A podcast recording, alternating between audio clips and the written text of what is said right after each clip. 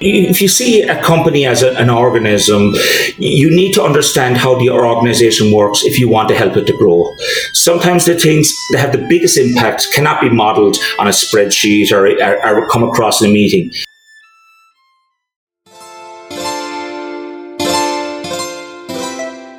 Hello, and welcome to another episode of The Backbone, a podcast exploring the journey of finance and operations within tech companies. I'm your host, Shubham Datta, at Shubham on Twitter. If this is your first episode, welcome, and thanks for checking it out. For those returning listeners, I'm so glad you're here. I hope that you've subscribed, rated, and reviewed the show on whichever platform you're hearing this now. It would mean so much to me and help spread the stories of these amazing finance leaders we feature on The Backbone. On the show today, I'm excited to welcome Tom Finn. Tom is currently the VP of Finance at Solstice, a Chicago based digital innovation company that helps large Fortune 500 clients such as Discover, Health First, Blue Cross Blue Shield, and John Deere with their digital journey. Tom has over 20 years of experience in the high tech sector with pioneering companies such as Peapod, the largest US online grocery delivery platform, where he spent six years as the CFO and was responsible for the financial and accounting operations of the company, as well as representing these functions on the executive management team. Tom's areas of expertise are helping organizations scale to the next level, something he has helped do at Peapod and at AIM Specialty Health and now at Solstice. His experience has given him good insight into the do's and don'ts of the role of finance in rapidly growing tech focused companies wanting to shake up the status quo. And so, enough from me. Let's get to today's episode with Tom Finn, VP of Finance at Solstice. Tom, thank you so much for joining the Backbone podcast. I'm really looking forward to this discussion. So let's get started right away. Prior to your current gig as the VP of Finance at Solstice, you've been at the intersection of tech and finance for over 20 years in progressive roles. And so talk to me about your journey into tech and finance after getting your CPA in Ireland. Yeah, I'm glad to be with you this evening. Um, yeah, I've always been worked for companies that really have been at the cutting edge. They're first to market and they set the benchmarks rather than following any, anything else that other people are doing. For example, when I was in college, um, after I finished up there, I went working for an insurance company. I helped set up their financing arm the first time anyone in the country had done that. And when I moved to the US, I wanted to kind of continue my career where working with companies that really, really were out there to change the things. The market wasn't may not be there, the main market may not have been developed, but they went out there and created demand for themselves. When I moved to the US, I think the first company when I had a positive impact of tech was a company called American Imaging Management.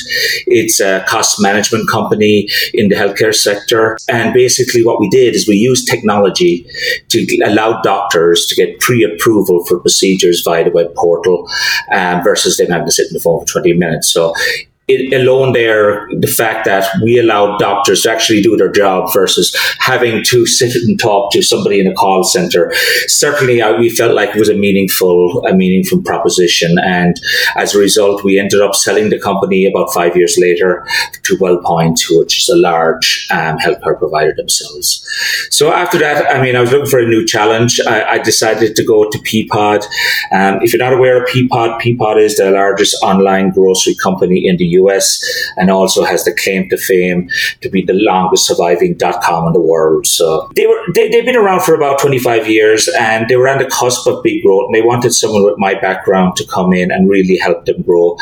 I was excited by the opportunity because at the time grocery retail was one of the last frontiers left in e-commerce. The barriers they're holding it back was people were reluctant to have deliveries into their house and also the fact that they were picking making fresh products. But Peapod, they have they have solved the problem and have a very loyal customer base, both here in Chicago, which is their home market, and also on the East Coast um, as well. And basically, my role there was really um, to help give them discipline as they grow the company. Our ambition was to double our revenues in two in two to three years, and basically at the same time, not necessarily just throw money at the problem, but actually grow in a structured and disciplined way, which is is is, is the key for long term success in any kind of company uh, in a scale stage. And then about after about six years, I pretty much achieved all I had to at Peapod, and I wanted a new challenge. And I, after a few false starts, uh, I finally found my fit, my fit here at Solstice, which I've been for the last couple of months. So that's great. So tell me a bit more about Solstice. What does the company do, and what is it all about? Yeah, Solstice is a technology firm. Um, we're very much focused on advising large Fortune 500 um, firms on digital innovation.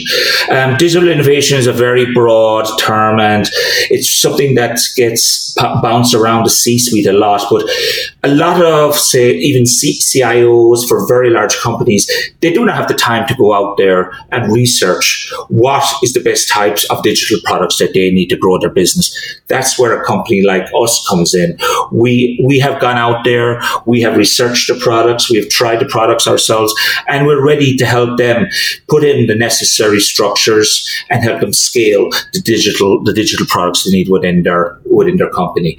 Um, we have a pretty broad range of clients. Some of our better known clients include Discover, um, Gordon Food Services, a very large private firm, and also recently we've got into healthcare with um, the parent company of Blue Cross Blue Shield here in Illinois, and also with Health First uh, in the New York market. So, so I think what sets Solstice apart from our larger competitors is really our focus on building long-term partnerships with our clients for the digital journey.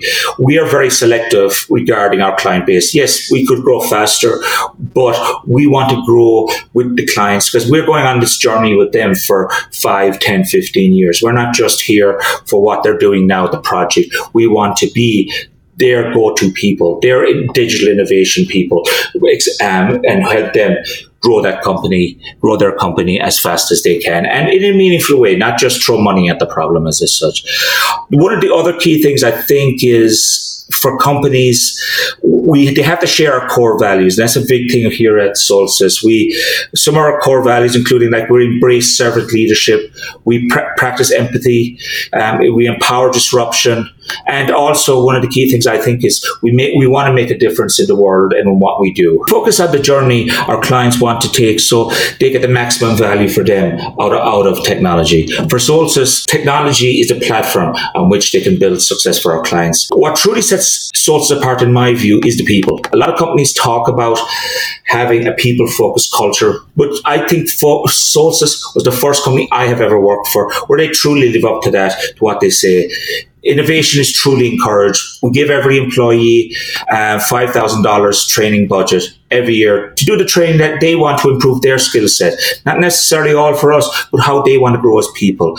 Um, a good example is also we encourage innovation within the company is a recent project where a group of Solstice, as we call our employees, uh, who work on the consulting oh. side, yes, uh, designed a platform methodology and, and, and they and, and relaunched our internal reward system. So before we used to have something called Solstice Bucks. Basically, it was kind of just like like dollars kind of piece of paper you give to someone they were doing a good job. The problem with that is it kind of lacked meaning over time, and there wasn't really a lot of rewards out there. So so these guys took it on themselves, went out there, build a whole platform. Um, actually, one of the reasons that they were telling me doing it was to learn all about the blockchain technology, which we a lot of our customers are getting interested in, and really applying it in a real world situation um, versus just doing it fairly hypothetically.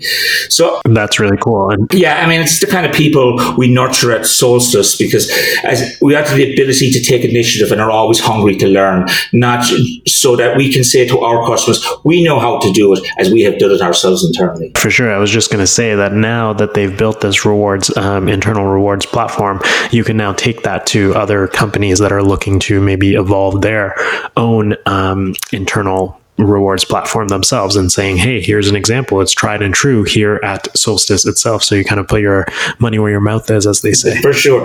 And I mean, and, and that's only one example because, I mean, people here are not necessarily like a traditional consulting firm. It's really, we talk, the innovation is a big part for us because we're, we're not, we're, we don't take technologies that we would not use ourselves and give them to our clients.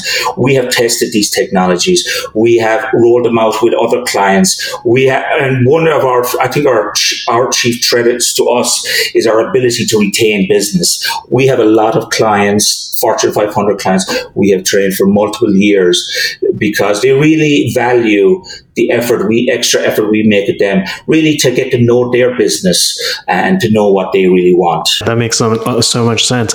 Um, I, I want to spend some time now talking about uh, something that you and i chatted about you know prior to um, this call was the you spoke at length about a finance leader whose ability to get dirt underneath their fingers. So i want to dissect that a little bit more um, talk to me about what that really means yeah i mean if you, you if you see a company as a, an organism, you need to understand how the organization works if you want to help it to grow. Sometimes the things that have the biggest impact cannot be modeled on a spreadsheet or, or, or come across in a meeting. Also, in a scaling organization, it's important to manage change that you can really understand what you are changing. Again, you, uh, to do this effectively, you have to be involved in the detail. You have to understand what are the underlying drivers. That being said, one should not. I, I certainly don't confuse getting into the getting into the detail, getting dirt on the um, confuse that with micromanagement. You really just need to understand what, what what's involved versus controlling everything that does happen. And also, I think it's one of the most important things for me. It creates a bond with the people who work within your group. It, they feel a bit more affinity towards you in terms of you're willing to to put in the time that they're put in. You're having the same pains and frustrations that they may be having, and I think that's a, a key reason for employee retention versus, I mean, employees can go to other companies, but I feel when I when I work with people, I feel like I've got their backs. I feel I'm there to help them grow their careers, and and to be honest, sometimes I actually encourage them to leave and grow and do different things, just for the fact I feel you go, you develop your career, and come back to me in five years, and then we, I think we, you will be at a stage for a role to working in, within within my organization again. So, and I I feel that's extremely important. You only can do that by really getting down there, getting it, getting into the weeds, and understanding what's going on in the business. In order to be empathetic, you have to be in the trenches with them, um, and and kind of feel what they're feeling and go through some of that. Uh, but like you said, there's always that balance of uh, you know micromanaging that uh, aspect as well. So couldn't agree with you more yeah. on that. Like you mentioned, you're now you know well on your way. You're six months into your role here at Solstice. Um, the company has over 450 employees. So when you stepped into the finance seat uh, for a company at this scale, how do you get up to speed quickly? Um, and and so the the reason I ask this is because you know relative it's a different challenge to go into an organization where it's much earlier stage, and you are the first finance person who is setting up the finance function. Here, it's a company is at scale, and so now you are entering the finance seat how do you get caught up to sk- uh, speed quickly? Yeah, I mean, I, I'm very lucky here at Solstice, to be honest, because one, as I mentioned earlier, one of our strongest suits is our people, and everybody there is helping you to succeed. We don't see something going wrong as a failure. We just see it on another step to succeed. So that was very important. The key thing I always tell people is talk to the people you work with. It's how do you learn? How do you learn what's going on in the business? How do you understand what are the pain points? How do you learn longevity? It's talking with the people. And that's not necessarily the people in your function, but across the organization. So like I said, like when I first arrived here at Solstice, the first thing I did, the first three weeks, I did not dive into looking at the systems we had. I really sat down with the people, met with them, understanding what their issues were, where they would like to see the finance function going. And then I was in a position I felt then to really be able to focus my learning on the areas that needed the most attention, the most urgency. Because at the end of the day, I mean, you cannot learn everything immediately in three, four, five, six months. It's really an ongoing learning process. So what I, when I do, I focus my learning really on the things I think that are most important to the people and need the highest priority. Gotcha. And so, you know, after you spend the first kind of two, two to three weeks really learning about what the stakeholders are, are looking at and looking for, how would you, I, I guess, compare and contrast that with coming into the finance seat uh, for a startup, for instance, mm-hmm. like Peapod that you mentioned, versus coming into an organization that is at scale? Uh, what are some of the similarities and differences in, in those types of situations as you come in? And um, what, I guess, do you prioritize in the first 100 days in each scenario? Yeah, for sure, for sure. I mean, the big difference, I think, in, in, in a startup situation, there is very, usually very, very little financial structure or organizational structure in the traditional sense. There's a lot of co-mingling between functions, which makes sense given it's probably a smaller organization. In a growing organization like here at Solstice, the basics are there the question is is how can we take it to that next level so it's actually a more challenging to actually work within a scaling organization for the simple fact that you have to work within an existing structure. You, when you work in a startup, you can effectively craft it from the ground up. Here, you are having to craft it, but is also within something that exists. And also in organizations as well. Change is something that can frighten people and when they're not used to it. So I think an important thing is, I think that in your first 100 days is really to get to know the key stakeholders in the company. I mean, establish what their level of resistance to change, if it does exist, and also get get get, get an understanding. I think coming out of that, you get a good understanding of the key barriers to scale, and then outline how these barriers can be overcome, along with who needs to be part of the process. And I think the most important thing of all, because uh, any business, I feel, no matter how big or how small, it is a people business still, and you have to establish trust and respect if you can do all those within the first 100 days, I think you're setting yourself up for success for the long term. Wow. Yeah, couldn't agree with you more on that. Um, last question here before we go into our quick fire round, and that is in your opinion, what is the importance of the finance function within a high growth technology company? Yeah, I mean, I think it's finance is it, one reason I like finance myself personally is because it's such an overarching area. You're not just looking at one particular area of the business. You're really covering a broad spectrum, including technology, the, the HRs, operations, w- way across the business. So one, what I therefore, I think it's important for finance. Its role is to synthesize all the data, all the information they are seeing, and being that arbiter, if you want to say, between functions. I mean, setting expectations in terms of the, the available of limited resources. Um, being a person to say no, which is a hard thing to learn in finance, is everybody's coming to you. Everybody has a viable business plan for you in terms of what they want to spend. Being able yeah. to understand and being able to really I mean, give those resources when required, and also basically to know how quickly you can get it, you can get the return on these. And I think one of the most important thing as well, I think for a finance center is really be there to support the management team because a lot of people in high growth technology are not coming out of a traditional business structure, but as they grow, they have to have some of the best practices of traditional business structures, and you have to be there as a as a learning resource, but also as a support resource as well. And so, what I'd like to do now is jump into our quick fire round, and then the way this works is I'll ask you a couple of questions. You have ten to fifteen seconds okay. to respond to each. How does that sound? That sounds good. All right. So, what is your go-to online resource for all things startup finance or growth finance related? You know I usually use Built in Chicago. It's a local resource here in Chicago. It's it's usually got a lot lot, lot of lot of information on jobs, on new companies, what they're doing. So it's it's a great first touch point. Um, Chicago has a great startup community, and I think this is one of its key resources that we use um, for recruiting and so forth. Cool. Um, what is your favorite productivity hack?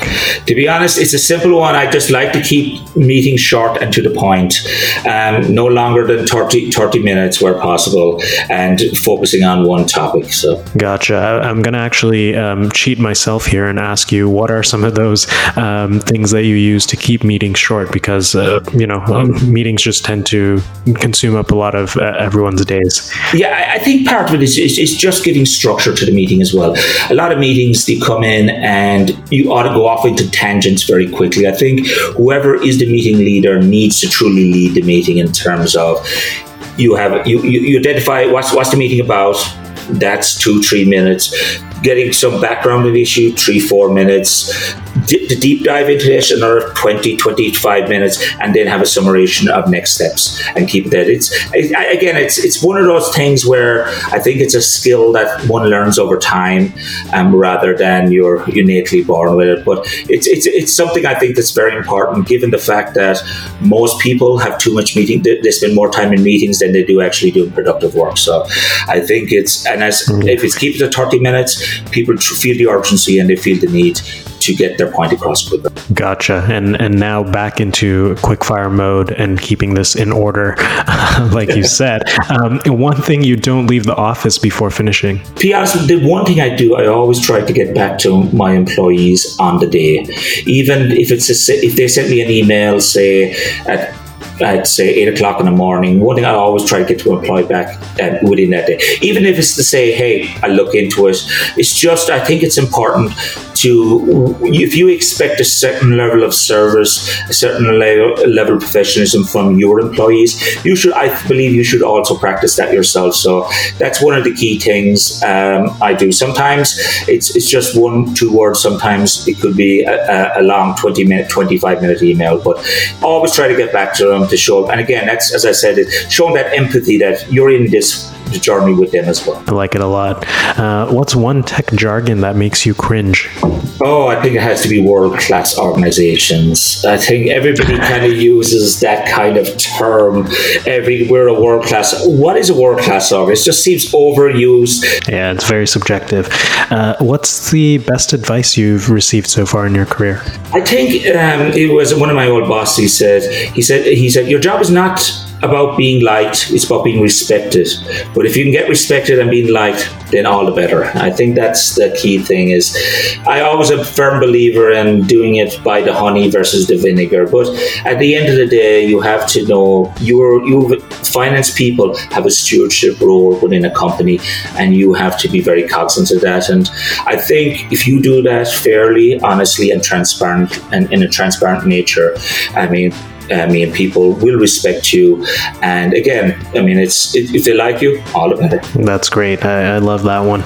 Well, thank you so much, Tom. It's really been a pleasure chatting with you and uh, learning about uh, what it really means to get dirt underneath your fingers, as you said, and as well as comparing and contrasting some of the ways that you go about uh, setting up a finance function, whether it be initially at a startup or whether it be at a scale up, and how that um, differs in the approach that you take within the first 100 days. So I really enjoyed this chat and thank you so much for coming on the Backbone, Tom. You're welcome. I, I really enjoyed it too. So thanks. That wraps up another episode of The Backbone. What an awesome discussion with Tom Finn, VP of Finance at Solstice. If you enjoyed this show, check out some of the other awesome finance leaders featured on the backbone from companies like Ecobee, Wealthsimple, League, and many more. Thank you for listening all the way through and joining me on this journey inside finance at a tech company.